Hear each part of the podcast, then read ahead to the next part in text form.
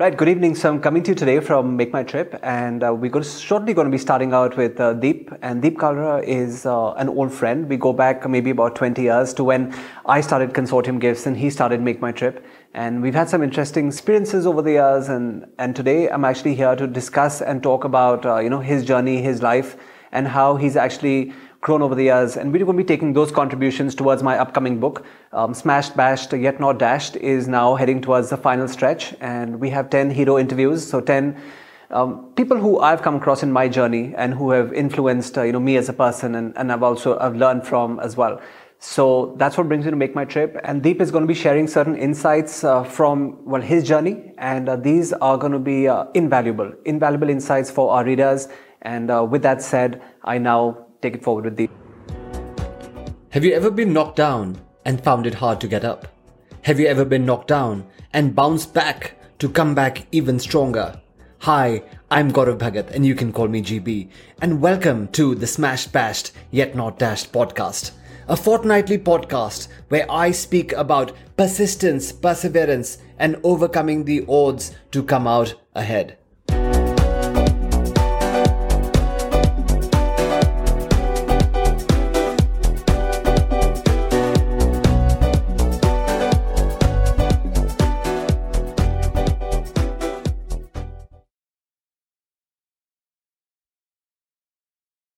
So, Deep, firstly, thank you for doing this, and uh, appreciate the fact that you've taken time out, you know, to contribute towards the book.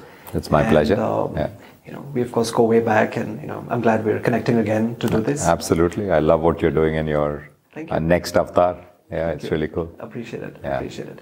So, you know, getting straight to it, I had some questions, you know, pertaining to, you know, where it all started, you know, for you. And I'm talking about, you know, even going back to perhaps instances from school Hmm. where, you know, you had certain defining moments, you know, growing up Hmm. That kind of, you know, set the context, you know, for the journey that you actually took and, Hmm. you know, giving you all those instances of, you know, perseverance and, and seeing that through. So some instances that come to mind, you know, growing up, either be it school or even earlier days, you know, where things like that actually happened.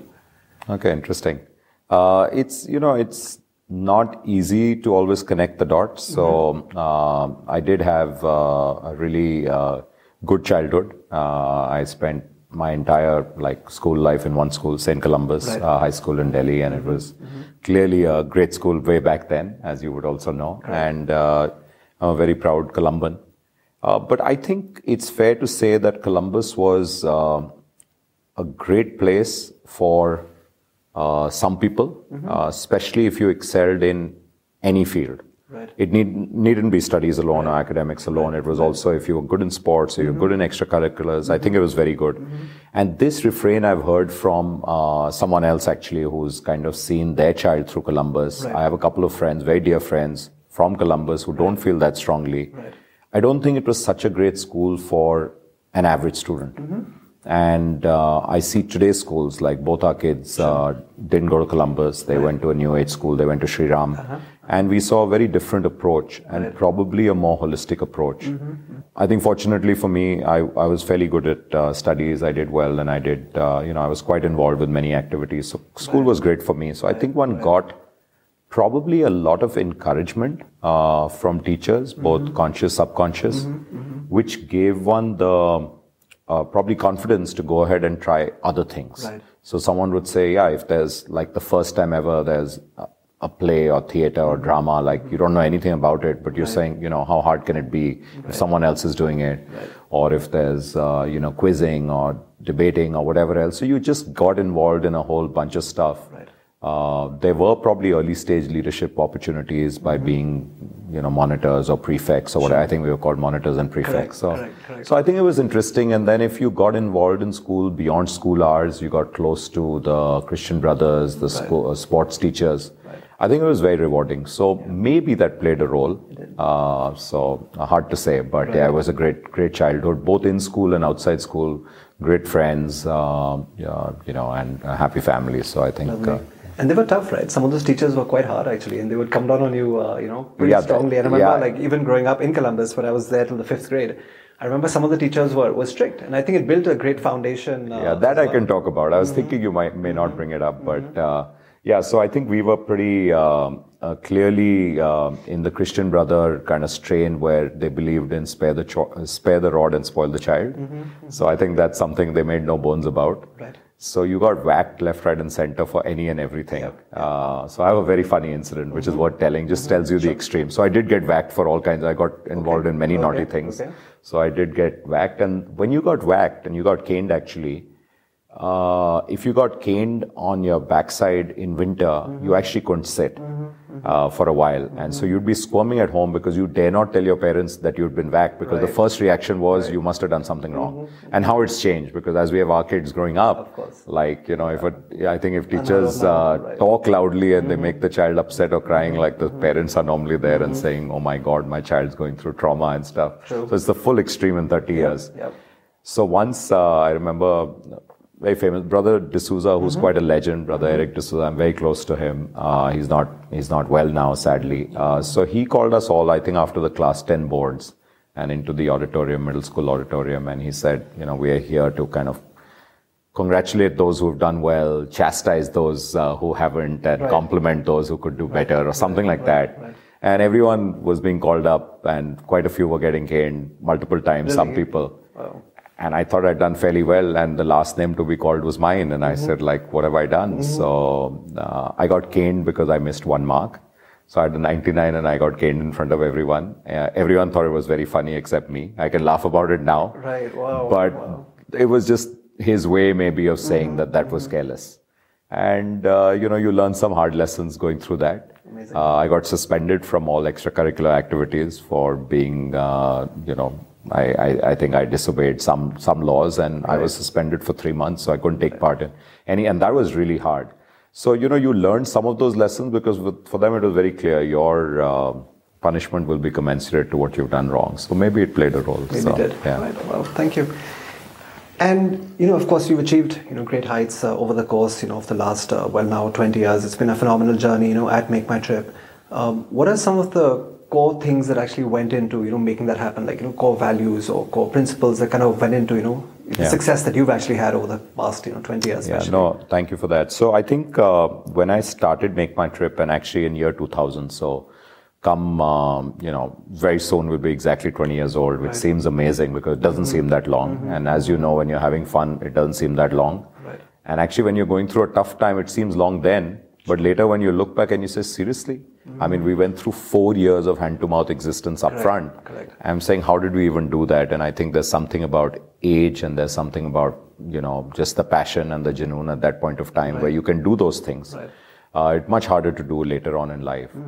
I had worked eight years uh, before. I'd worked in three different professional organizations before starting Make My Right, Trip. right. And I think that's helped me a lot as we've scaled up. Uh, but definitely in the early days, um, so we, I think we had a dream start. So uh, I've uh, now fairly, I think, well known, but I actually uh, signed a term sheet on a paper napkin. I signed the terms, not a term sheet, with uh, Neeraj Bhargav from eVentures in, a, in a mall in uh, Bombay. And you know, pretty much it fell into place. We got uh, uh, two million dollars after some time, which was great to get it on a business plan. And we were up, up and away, and we were promised another million if we hit certain milestones. Right. Uh, but lo and behold, not only did we not get that million, but eVentures wanted their money back because they were packing up. It was the dot com bust, and they were packing up, and they needed to give money back to their mm-hmm. Mm-hmm. limited partners. Mm-hmm. So that was a real jolt within about a year of starting. And uh, you know, when look back, I said, "Wow, that that point of time, most companies would have probably packed up. We probably should have packed up, but clearly didn't want to. And I think there were two clear reasons. The first one was uh, when I saw the metrics, and I'm definitely a creature of uh, numbers. I saw the metrics. We were improving week on week on almost every metric, and that felt that we are onto something. Right. And secondly, and very importantly, there was the team. So I had this team around me. We were 42 people then who completely believed in, you know, what I was doing. Right. And I just felt really bad about letting them down because they, they had probably equal amount of passion. Right, So right. when eVentures actually shared with me that, listen, we either pack up and go home Mm-hmm. uh, and, you know, give us whatever money is left and there was very little else and pay everyone maybe a couple of months salary Right, Uh, or buy us out, which I thought was pretty ludicrous because you know if I could buy them out, I wouldn't have taken their money. Right. But I learned the concept of distress valuation uh, uh, through that, which was also interesting. Right. But when I looked to the people and I spoke to the couple of senior guys, uh, there was uh, uh, Keyur, Rajesh, and uh, Sachin. And you know some of them, Right. and uh, they all believed in the business completely. And they said, "Yeah, we're going to make a fight of it." And I said, "Wow, that's what I wanted to hear." But we couldn't carry the weight of so many people. So I actually called everyone into uh, our small lunchroom in Okhla Phase One, and I said, "Guys, th- we are going to take a weekend off," which was pretty rare for us. We actually worked probably right, right through the Sundays, and come back on Monday and tell me if you're in or out. But this is the reality, and the reality is, if you're senior, you got to take cuts in cash comp. We'll make it up with stock. One day it'll be worth it. And uh, if you're junior, no cuts, but you know, no raises really, and we're going to cut back and we're going to, you know, hunker down, move into a smaller place. We moved into the mezzanine of, I don't know if you I ever saw, that. You saw that that. office? Yeah, okay. yeah, yeah. So that office, I'm glad you've seen it. Most people where I speak to have not seen it. So I, that mezzanine, if I raised my hand, anyone raised their hand, you touch the ceiling. Correct. It was a long, narrow Yeah, thing. yeah. And it was, believe it or not, 11 rupees a square foot. So it was the cheapest real estate possible. And, uh, you know, you do all these things. So anyway, overnight or over the weekend, we shrunk almost by half. From 42, we went to 24 people. Uh, secretly, I wanted that because we wanted to lessen the expense and Mm-hmm. Right, the burn. the right. And uh, we all decided to make a fight of it. And I think right through the next two years, um, we had probably enough for two months of expenses, salaries, whatever. Uh, I took a hundred percent cut in salary. I could do that because my wife uh, had had some earnings, and uh, Sachin and Rajesh, uh, Sachin and Keyur took cuts and became stock. Rajesh Angel funded us, but he needed to do something else, so he ran e-bookers for a while. So we did all kinds of things just to survive. Right. And uh, yeah, somewhere we got through those two years. We got angel funding in 2003 and 4 from one from a customer of ours who was based in the US would buy tickets from us. And he put in, I think, $150,000 or $200,000. And then one from a traditional old world uh, travel agent, tour operator in UK, Indian gentleman, Right. uh, who also funded us about the same amount because they thought this is the future. And long story short, I think we survived uh, till we took a real round of venture funding in 2005. Right. Right. Thereafter, we grew quite fast. So that bootstrap phase was obviously all about just making ends meet. Right. Uh, growth is immaterial. It's Right. more about profitability or sustenance. Uh, in 2005, we actually relaunched in India. So what I should have mentioned earlier was when we launched, I wanted to make my trip to be the defining place for people to travel to India, Right. from India, and within India. Right. But within a quarter of launch, October 2000, we launched. By New Year's, it was clear that people in India weren't ready to buy online. Mm-hmm. People were checking uh, what we call lots of lookers, but very Right, few bookers. right, right. And they just weren't buying because way back then, I don't think they had the confidence to drop their credit card online. They just wanted to see uh, the price uh, and then take it to their offline travel agent, and they say internet pe ye mil raha kind of thing. And you know that that was the way it was, which you can't blame anyone. I think IRCTC, so we stopped marketing in India completely Mm-hmm. within three months. And in hindsight, that was probably one of the smartest decisions Right, because we just didn't see it ever making sense. But we continued NRIs in the US. And those guys were pretty much used to buying online. Also, they were not coming back only for leisure. So through dot com bust, 9-11, SARS epidemic, they kept coming back because the reality is, you know, kids were being born, people were getting old, parents were passing away, etc. All that was going on. So it was visiting friends and relatives. But that kept our fires going. In 2005, I felt things had changed in India. Probably late by a year, frankly. A couple of things happened. Indian Railways, so IRCTC, they launched their website around 2003 and got people comfortable to pay online. And secure, like this works. Right. The second was uh, low cost carriers. So a whole host of low cost carriers had come, Air Deccan had started it, and they were advertising these really mouth-watering fares. Right, right. And the travel agent you called didn't want to sell them because he or she didn't make a commission on them. Also, you had to instantly buy them. It became ticketing, so the money was gone. So the customer at the un- other end of the line changed their mind. Right. Uh, you wouldn't get it. You had to chase up for a refund, if at all. So we thought we could solve that with technology. Uh, we could build direct connects uh, from our website into the host systems of each of the low-cost carriers, Right. bypass the global distribution system or the GDS, Amadeus or Sabre, but get the full service content from the GDS. Right. And what you do today, so when you put in, let's say, Delhi, Bombay, Delhi onto our uh, uh, website or app, Right. and you get those instant results. Of course, some are cached, but some are coming. All the low cost carriers that we're getting directly from APIs built into their host systems. correct.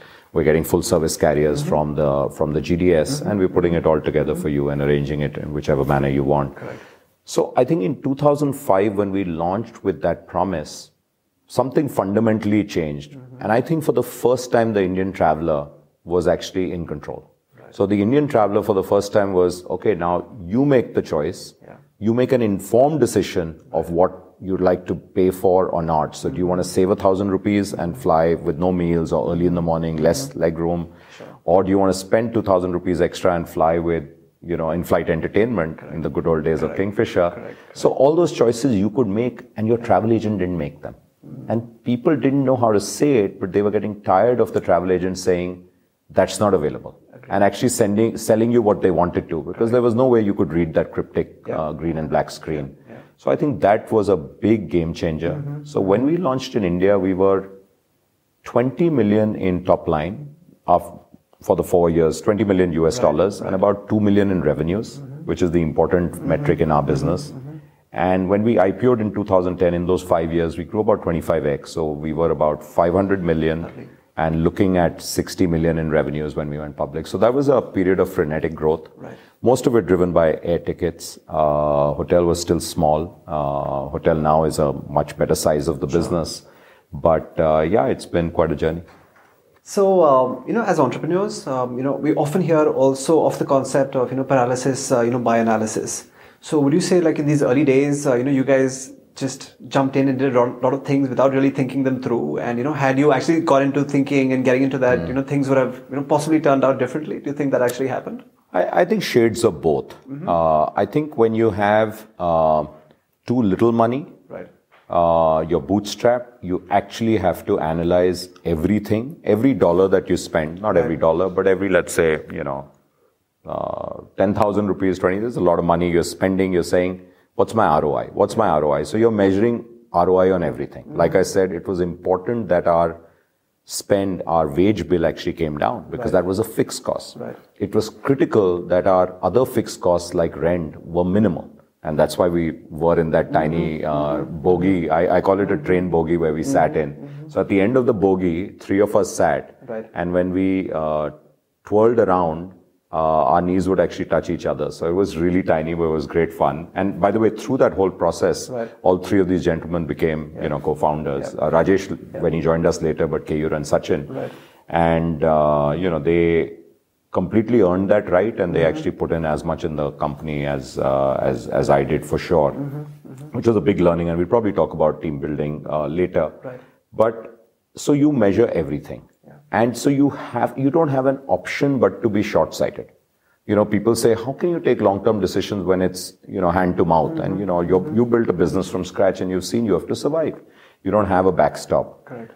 When you have too much money, you can probably end up spending a little indiscriminately, but it comes to bite you in the back. For sure. So at some point of time, you've got to, you know, uh, un- you've got to explain either to your investors or to the market Right. Why are your economics getting better or worse? And you know, hopefully they're getting. If they're getting worse, that means mm-hmm. on every every single transaction you're doing worse versus doing better. Right.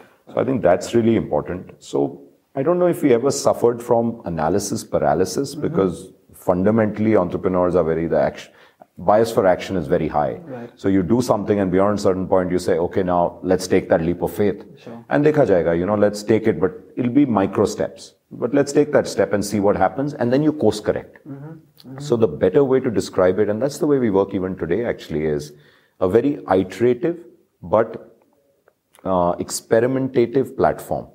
So on the internet, you have something which is called an A/B platform. A/B testing mm-hmm, mm-hmm. is the most powerful thing you can build. Right, right. So essentially, it takes it's a lot to build, but essentially, it is a experimentative platform where we can expose any percentage of our customers to a change, keeping the rest constant. So typically that percentage will be 1% or less. On, a, on, on airlines, it'll be 0.1. Mm-hmm. So let's say we get, uh, you know, 20 million customers coming in every month. We might expose 200,000 of them or something to a different kind of front end, something different, a different sort order, just to understand. And if we see that change as being a positive, then we dial that up from 1% to 2% to 5 to 10, and that's how we make changes. So you never bet the bank now. So A/B platform is the fundamental for internet businesses. I think it was invented by Amazon probably. Okay. But if you don't build that, then you'll never know. And that's the beauty of our business. So even if we all log on right here, right now, if we were to all log on, uh, we might, some of us might see slightly different nuances to the front end on our app because some experiments are going on right, at, at all right. points of time. But they're, uh, you know, fantastically rewarding and learning. Um, we also uh, encourage people. So let's say today I was sitting with some folks on a session on mapping, on hotel mapping, and I was saying like, do this and do this, and very politely they were telling me, uh, okay, we will try it out on RAB, and that's the way to do it because we'll only do it if it's really working. We're not going to bet the bank on it. So it's quite fascinating. So I think we would be more in that mode. Got it. I think seldom have we been completely like, well, we've made some crazy mistakes where we said like, okay, we're just going to go ahead and do this because on a gut. And you have to follow your gut, but then measure it. So on a gut, we believe that in the year 2000, uh, there was, by the way, only one flight going to Goa at that point of time, or two, Okay. from Delhi. Okay. And everyone wanted to be in Goa on New Year's kind of thing. So, right. you know, today there are 20 flights. So we said we'll do a charter. So we chartered a whole plane. We Mm-hmm. took it from Sahara Airlines and we thought we did all our paperwork, everything, and we sold out the entire plane. Right. Uh, but we got only maybe 25% less of the yield we expected. Why? Because Sahara went, when they saw the demand coming, mm-hmm. they went and launched a schedule. They mm-hmm. moved one aircraft from somewhere here mm-hmm. and they crashed. So we learned it the hard way that, you know, chartering's a really hard business because you pay for the entire plane no matter what happens. So we've never really gone into the inventory model after that. Sure. Seldom, seldom, like in super peak dates where we know we can sell, then also with caveats like we can give back the rooms if they don't sell. right, right. But typically it's a zero inventory, so low, low asset uh, risk model. Got it. Got it. And going back to the early days, so again between um, you know 2000 and 2003, when you had you know come in from uh, I guess ABN AMRO initially, and then AM- AMF uh, you know post that, um, and you've taken like a big haircut in terms of you probably hadn't drawn any business any money from the business uh, you know Yeah, for a eight- 18 while. months was zero. So how is that going back to like okay let's say Amrita and the kids and, and the family and you know your dad and how is it like going back to them and telling them that okay this is you know what I'm doing and eventually this is going to pay off. Uh, what was it like you know for you Yeah, in those yeah, days? no, sure, sure. I think it's a, it's a fair question. Actually, just before starting uh, Make My Trip, I'd worked with GE Capital. Mm-hmm. I was there for about a year and a half as a vice president, so it was a great job. Right. I was paid very well. but uh, I think when you turn entrepreneur, you obviously, that's one thing, you're comfortable, but you still draw salary. And they were modest salaries when we started out. I think our salaries, we had pegged them at about I think it was like 12 lakh an annum or something, which was fine. Into you, you had enough. Also, needs were much simpler, etc., Mm-hmm. Or whatever. Correct. But um, when the cuts came, A, there was no option. Uh, B, uh, yeah, I think there was a lot of conviction because conviction it can only be measured when you actually bet not the bank, but you bet your bank. Of course. And there's a big difference. Correct. And I say it and being completely cognizant of the fact that I've raised private capital, I've raised public capital, I've done that. There's a big difference because it starts impacting not only you when you start eating into savings, also impacts your family. Right. And I had, you know, one little kid just before uh, Make My Trip started, one happened after. So literally between 99 and 2001, I say we had three kids. One of them was Make My Trip. And it was interesting times because, um, uh, you know, obviously my wife was like completely occupied with the kids, Right. which probably uh, was a good thing in hindsight uh, because she also, you know, I think learned, I think by then that much she was very clear about me that, listen, you know, if you're not happy, then there's no point. Like, be happy in whatever you're doing. You know, working crazy hours. Many nights we didn't come back. So many nights we stayed in office. Wow. Just spent the night in office, and you know, we all had toothbrushes in office, and it was uh, it was quite quite interesting. But I think the family support is important. My parents and my wife have always kind of believed, like you know, he'll kind of figure it out, and he need if he needs to do something, he'll go ahead and do it anyway Right. And not in a bad way. So I got a lot of support. Like when I needed to eat into my wife's savings, Right. uh, I don't think there was even a discussion. I mean, it was like, yeah, of course, this is our money kind of thing. And uh, she never lets me forget it, of course, which is important, like all good wives. Yeah, yeah. But uh, I think that's that's important to have that support. Yeah. Yeah. Ayn Rand, for me, like I have reread, I've gone and actually reread uh, Fountainhead. And I'm like, uh, you know, I, I understood so much more now. I reread it five years ago. During those really tough years when we were kind of actually wondering what are we doing. Um, so I think it's a bit of that and getting uh, validation from people who feel equally closely like we're onto something, not stupidly. So I think the numbers give you the validation you're moving in the right direction. Yeah, yeah, totally. I'm the one, I'm the paranoid one always. So I'm definitely in Andy Grove's camp. By the way, that was a book which really inspired me way back then. Only the Paranoid Survive. Andy Grove of Intel had written it way back. That was great. Bezos, I've read all of, and he's the only guy who would travel. So I traveled to Bombay only to meet him, which was worth it probably. So I think um, booking's done well. Expedia's lost their mojo along the way. So I think it's them. I Ctrip is fantastic. They're Chinese and they have, they own a site now called trip.com, which is their international version. So we learn a lot from them. Right. Yeah. And in terms of building the team, because uh, initially there was, you know, just uh, like you said, you're down to about 24, and then Yeah. once you need to, a, of course, you know, keep, uh, you know, Sachin and you know, Keyur on, and Yeah. you know, also when you started, you know, scaling up and, and building others, um, you know, how was that like to attract Yeah. the right talent, and, and you know, what was what was it that you were telling them to Yeah. get them to come on board? Yeah, and before I get into that, uh, what I love to say is that of the 24, quite a few are still with me. Yeah. So it's pretty interesting. They've been there all, all 20 years. In fact, a couple of them famously say it was their first job and say that they spent more time at Make My Trip than in life outside Make My Trip. So it's pretty interesting. Like some of them joined us at 18, 19 and 20 and they've been here right through and done really well, like going all the way to the top. So which is a great feeling. Um, I think for startups, you really have only a couple of things to offer. You obviously can't offer top salaries. You don't have the money. Uh, you can offer compa- decent salary, but you're offering the hope and the stock that one day this will be worth. But more than that, I think for really good people, it's not only the, the promise of potential wealth, but it's really the promise of being part of something and being a cre- part creator. So everyone can't be a co-founder, but founding team is a big deal. So these people really believed that they were part of this and they they co-created the company, and they're absolutely right. You know, if anyone asks me like, what's the single reason for whatever success we've achieved? Number one is team. There's just no question, no doubt in my mind. I mean, in my case, I know some entrepreneurs probably can do a lot more themselves. Right. I mean, I think if I have to take credit, my biggest credit should be for actually building the team. Because I did that right. Right. And get the right people. Uh, if you have good people, don't let them go. And that was really what I felt. I mean, if there are people who are A, very smart, which is great, but more than that, very driven, mm-hmm. and interests are aligned with the company. Mm-hmm. And that's the key thing, which is like, you know, the first thing when you're out there cutting a deal, when you're doing something, who are you thinking for? Right.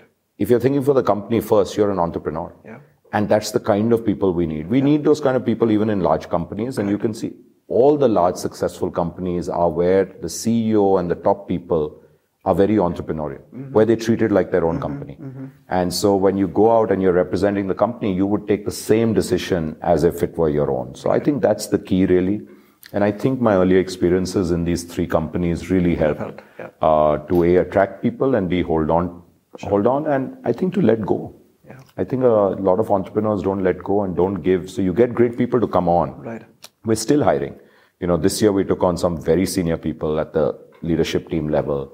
Last year we hired a very senior gentleman from Pepsi. He came and mm-hmm. joined us. He's mm-hmm. COO. Mm-hmm. And we have actually five new hires in the leadership team at C level in the last, I think, 13 months, 14 months. And it's a refresh. Yep. Not so many have left. We've actually, uh, I think, on. growing. People are going into new things. We continue to grow quite well.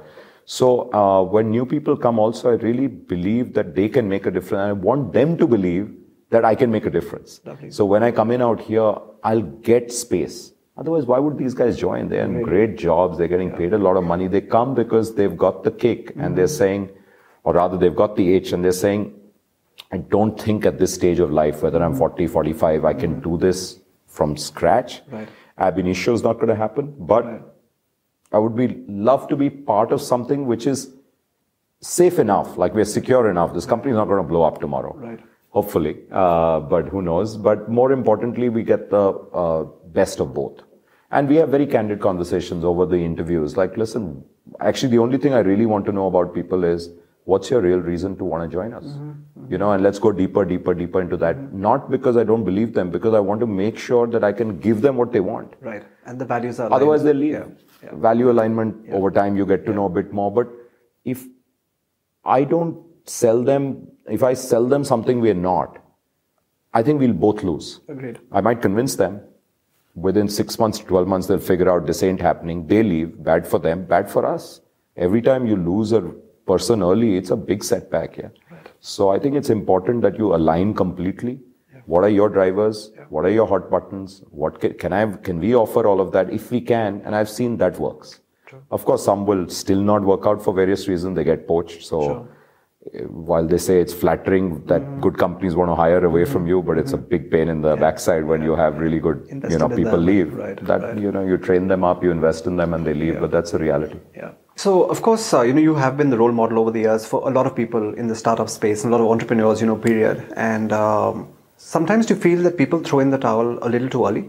You know, and they start on something, they've got this great idea, but you know, perhaps just throw in the towel a little too early. And your advice to people, you know, who are going through a rough patch, yeah. and you know, thoughts in terms of what it would, or what they should do to overcome, you know, even the most you know, yeah. dire circumstances. I couldn't agree with you more. I say it all the time, which is uh, I, I, I, speak to a lot of young entrepreneurs through TIE, uh, TIE, and right. other other fora, and I say it all the time. Some of the best businesses have not seen light of day because someone gave up too early. Mm-hmm.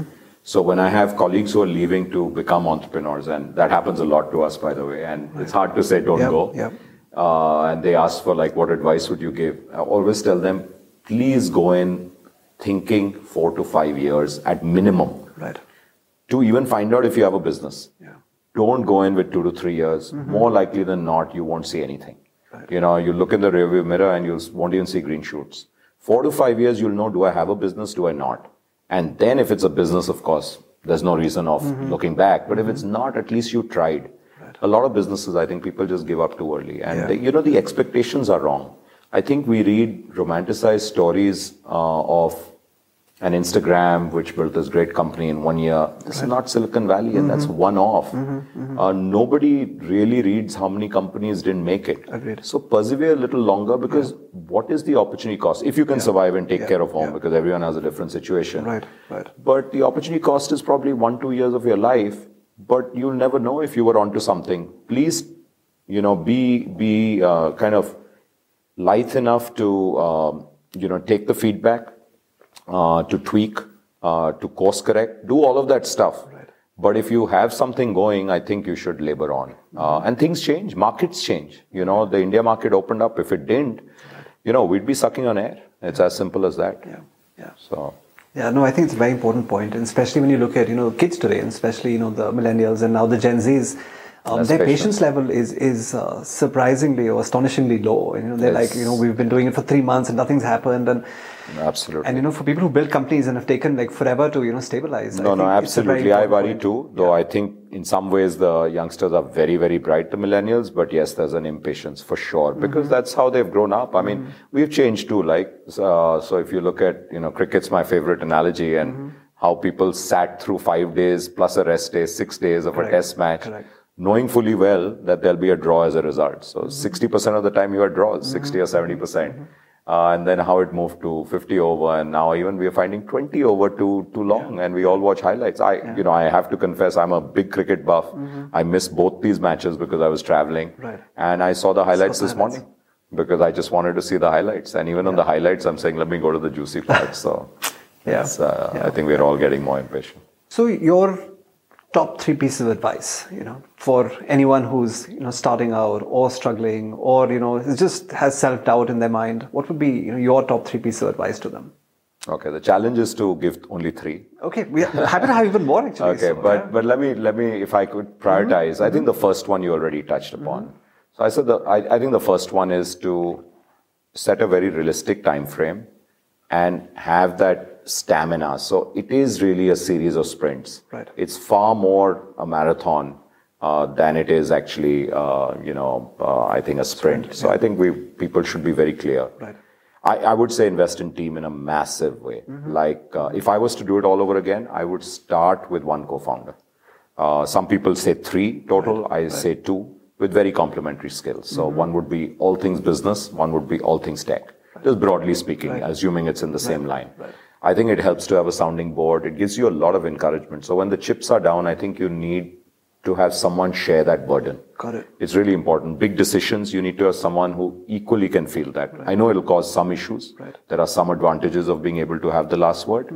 But I think in my case, I'd be quite happy with one co-founder with different skills. So I think team would be really an important one. Uh, it's, you know, it sounds very kind of uh, philosophical and nice to say, but I really believe the, the focus should not be chasing an exit. I know so many youngsters again who are coming in, or even older people saying, you know, very focused on exit. Right.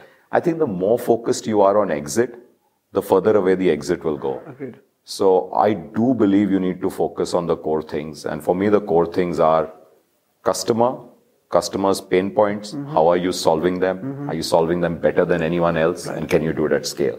So if you can do that whole continuum, you know, understand your customer, your different shades, different kinds of customer. Customers typically not like us. Right. Uh, different needs, biggest pain points, solve those. Solve them better than most people or better than anyone, at least in mm-hmm. India and maybe globally. And then scale it up. So if you can do that whole paradigm, the whole gamut, I think you're onto a business. Everything else will come.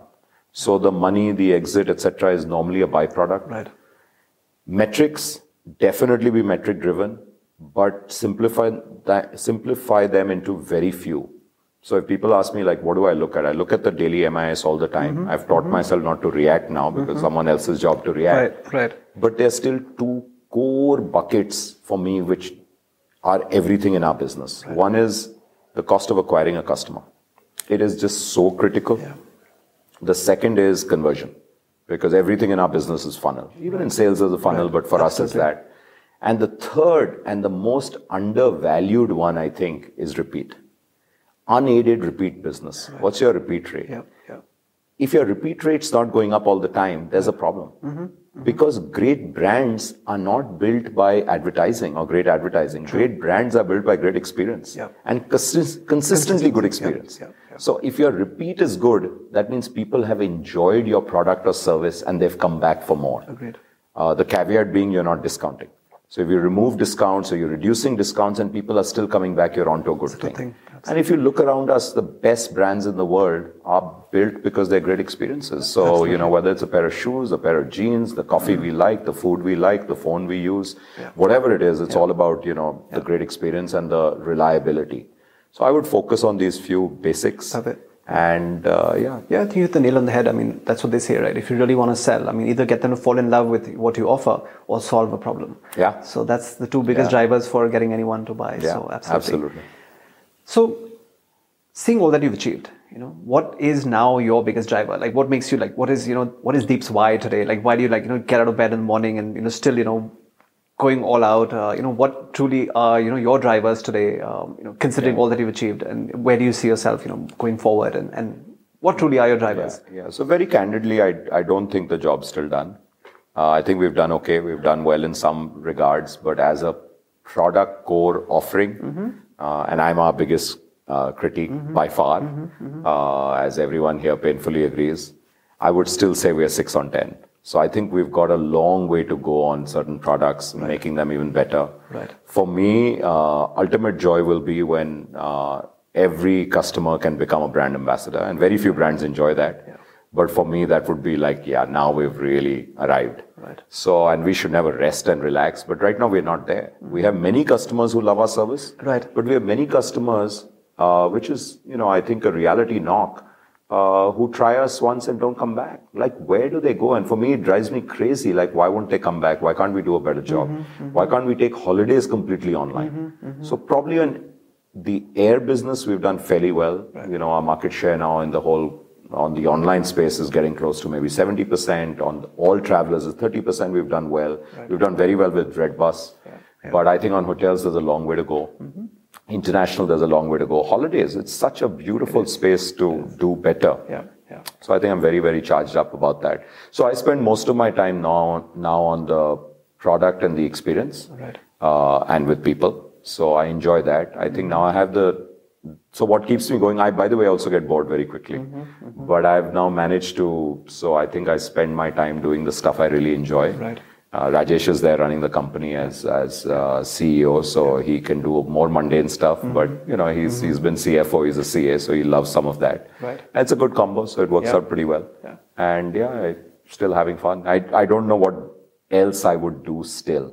There are many causes I'm very uh, driven to, Right. but I don't think I can give them, uh, you know, 60, 70 hours a week yet. course. So I can give them some time, but I'm still not there where I can say this is all I want to do. And I've thought about it long and hard. So maybe that time will come. Of course. Yeah. And of course, education is something you're pretty passionate about am, with yeah. Ashoka and, and Yeah, with Sanjeev. absolutely. So, great. And any hobbies that you pursue um, outside Yeah, quite a few. Yeah, Mm-hmm. quite a few. So, um, you know, love running away to uh, dive as often as we can.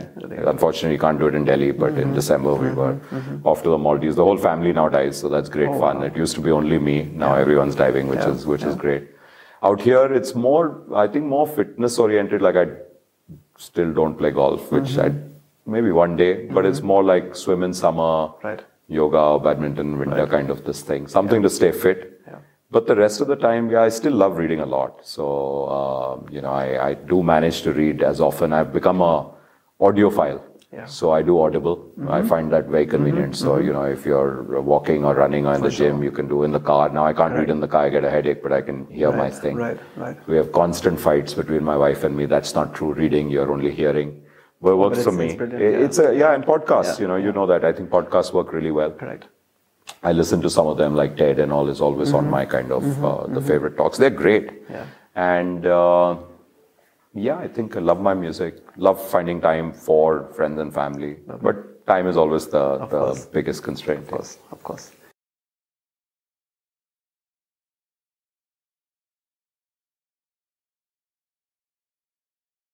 Yeah, so I think if there was one trait I would say which uh, entrepreneurs should have uh, to get successful, it's pretty. I I would say uh, relentlessness. Right. So I think entrepreneurs have to be just relentless. Yeah. You can't give up. You have to keep going. Right. And the chips are down. And, and it relates to the whole theme if you look at it. Of course, brilliance is very important. Creativity is very Mm-hmm. important. Team, but all that EQ is very important. But I think relentlessness, like, because you will get knocked down. Right. And uh, so for me, that's the most important quality. Yeah, I, I, I think if there was one kind of uh, game changing incident which uh, really did shake me up a lot, it was clearly the dot com bust mm-hmm. relating to mm-hmm. uh, the proverbial rug being pulled under our feet because we were told to pack up for no fault of ours. And I said, What the hell is this? So, my biggest learning from that takeaway was always be in control of your destiny. I actually famously promised I'd never take venture capital again. Mm-hmm. I didn't for four years, but I had to eat humble pie because Right. to launch a brand in India, one needed to uh, get definitely. We had in 2005 we had about two crores with us, and two crores. I did think, and we launched the brand with this? And thankfully, I uh, realized I couldn't. But we got very lucky with the choice of partner. Also, this time the partner we took, the investor we took, this was uh, SAIF Partners. Uh, the gentleman there, Ravi Adusumalli, was the decision maker. We were very aligned on values. I felt very comfortable with him, and I think it worked out. But we made sure in all of our agreements that we had enough control.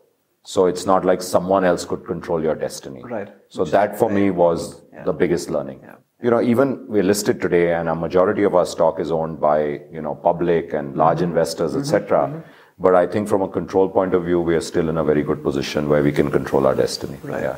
Would you ever look at an India listing in terms of come back to India and list here as well? You know, we've thought about it. It's it's cumbersome. So two listings is not easy. Sorry, uh, two listings is the the additional kind of uh, you know it's it's a lot of uh, overhead, cost and time, and I don't see the incremental value we'll get out of listing in India. So that's why it's not making sense. So otherwise, would love to from a brand point of view.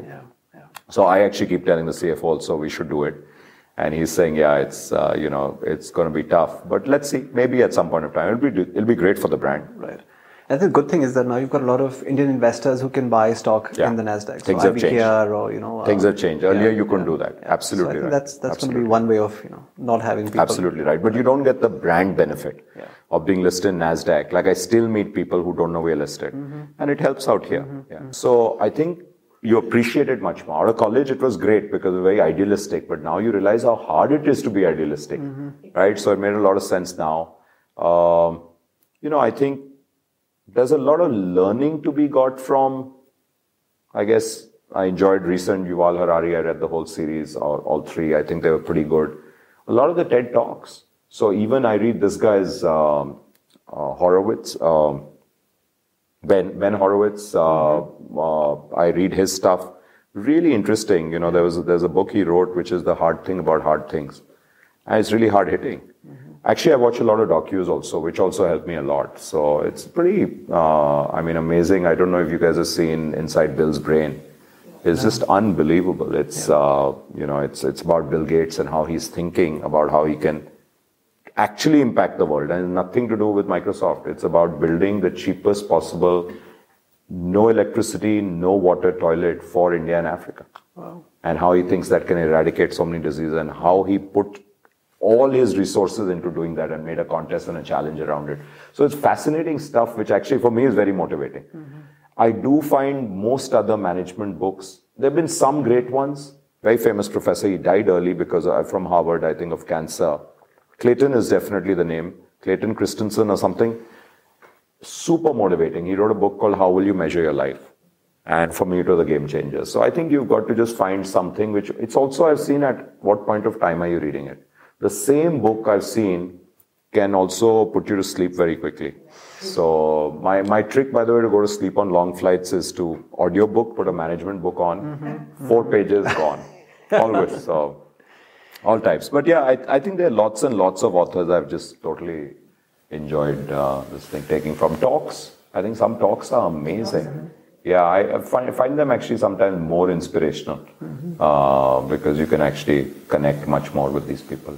So, if you go really deep, and I thought about it a lot, I think it comes down to self esteem.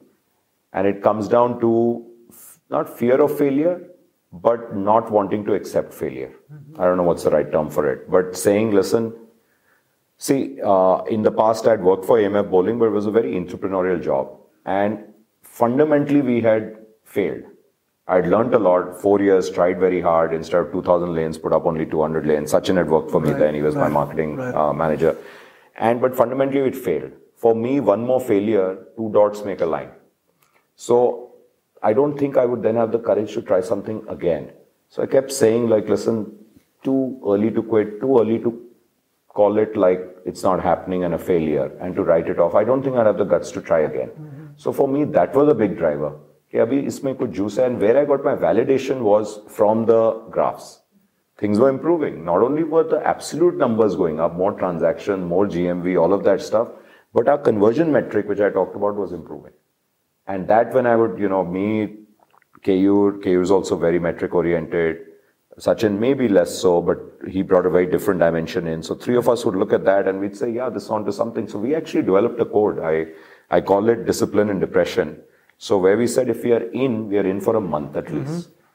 That month, we are not going to rethink this because people, the rest of the guys in the team, 21 guys were looking at us. And if your face is, you know, hanging low, you know nothing's going on, then right. everyone else says, yeah, kuch nahi ho raha. Yep. Yep. And so we would do that. And every month we would sit down and see where are we, where's cash, where's mm-hmm. this, everything mm-hmm. else. Mm-hmm. And uh, a night of heavy drinking would follow, and where we would decide, are we in for another month or not? Right. And that's how we went through those, wow. you know, 25, 26 months like that. The rest of it has to come from inside. And that's why that gut feeling is a very big thing because your gut will tell you uh, you know, are you onto something or not? Only your gut can tell. You know, I saw this fascinating movie last night, uh, uh, Panga. I don't know if you guys have seen it. It's pretty interesting, very inspirational, and great acting uh, by Kangna, and uh, a little slow, but a true story about how a mom came back to play kabaddi. She was like a top player for oh, girls wow. kabaddi. She was India captain, and then she had a kid she couldn't play, and how she came back at a very different age to play. Very like very moving. Mm-hmm. But uh, it was again, I think, in so everyone tells her you're crazy, you're not out of shape. She does try, and she gets battered by all the young girls, and she says, "No, I'm there's something out here." And I think only she could tell that there was something. Like I know I can do it. I just have to do this harder. I have to do so. I think wo aapko hi pata hota No one else knows that. That only the entrepreneur knows is there something here or not. Because who are you fooling at the end of the day? Yeah. So Yeah. a bit of it is the self-esteem and self-projection, but most of it is deep down inside. Can you deal with another uh, failure? Be aware of competition, but don't obsess on them. Obsess on customer, your customer, but be aware. Booking's a great company, I have to admit. In fact, so much so that the Booking CEO over five years, who took the company from 20 billion market cap to 80, we've taken him on as an advisor, uh, uh, and uh, he's phenomenal. Lot to learn. I mean, there's no question. Ex Microsoft guy, Darren Huston, very bright. So there's a lot to learn from them. But then I think we understand the Indian traveler better. So now we're doing a lot of business with Indians traveling overseas, booking hotels from us because we are giving them hotels which are Indian friendly. Serve you Indian food or close to Indian food, which means vegetarian, close to the places Indians want to shop. Booking can't get that. Mm-hmm. But I just want to do this for Indians. Booking is for Europeans or whatever. So I think we, you know, we know the Indian customer and we should play to our advantage, especially for veggies. And you know, my wife's pure vegetarian now and she struggles and it's tough. And you know, vegetarians also want to travel the world. All they want to know is like, give me one hot meal a day, ideally two. Right. Breakfast is the easy one. Lunch and dinner is damn tough, especially if you don't even eat egg as an ingredient. Then you're totally screwed. So it's really hard and it's very tough on the family around you also because then we say, oh God. so, but as my son loves to say, mom's waiting for that smashing eggless dessert which doesn't mm-hmm. exist. because every restaurant should go and say, which one is eggless? So they'll look at her like, what? Mm-hmm. Eggless? Like, mm-hmm. so it's, uh, I think competition is good. Yeah, it keeps you on your toes. It keeps you, gets you, makes you strive for better. Uh, in air, I wonder sometimes in air we are the only competition. Really, air, are all our competitors. Uh, I don't mean to discredit anyone, but they're all losing share despite being the cheapest game in town, etc. So there we have to peg ourselves with a very different metric, like set our own conversion goals, set our own this thing. International air is a different challenge. People still book international air offline. Right. We're trying to move that because you know large agents will give people acha abhi aadha de do aadha aake dena that's changing can we give on the fly credit we're doing all of that now Right. Right. but uh, lots to be done still yeah but these, these companies you named are all excellent companies. Especially uh, booking i admire a lot. Can't uh, overemphasize the value. Only thing i would say is quality is far more important than quantity. The biggest problem with training which you guys would have learned or trainings or what we call skip so we have people here like a very senior person in hr taking just focusing on od just organization development and they're the people i put you in touch with. And down the line team but I would say quality over quantity. See what happens with all trainings or with everything we do, even books, even this thing is what is the funeral effect, which is you feel very sad or very emotional for a day or two, and then life goes on and you forget it. With trainings also, if you don't have refreshers, if you don't come back. So I think that's also important to do either with the trainer or with someone in the team. Otherwise, we all get excited.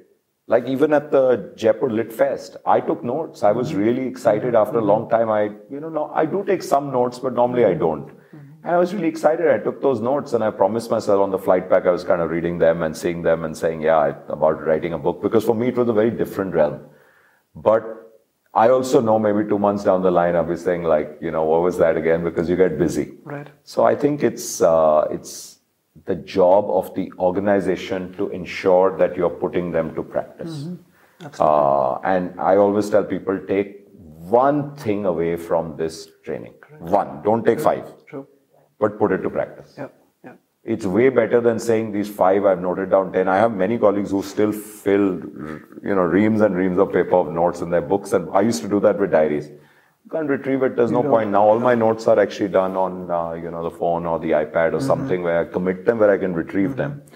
But put one to practice Very true. rather than just ten. Otherwise, what's Very the true. point? Yeah. So I think if we learn one thing, that's that's great.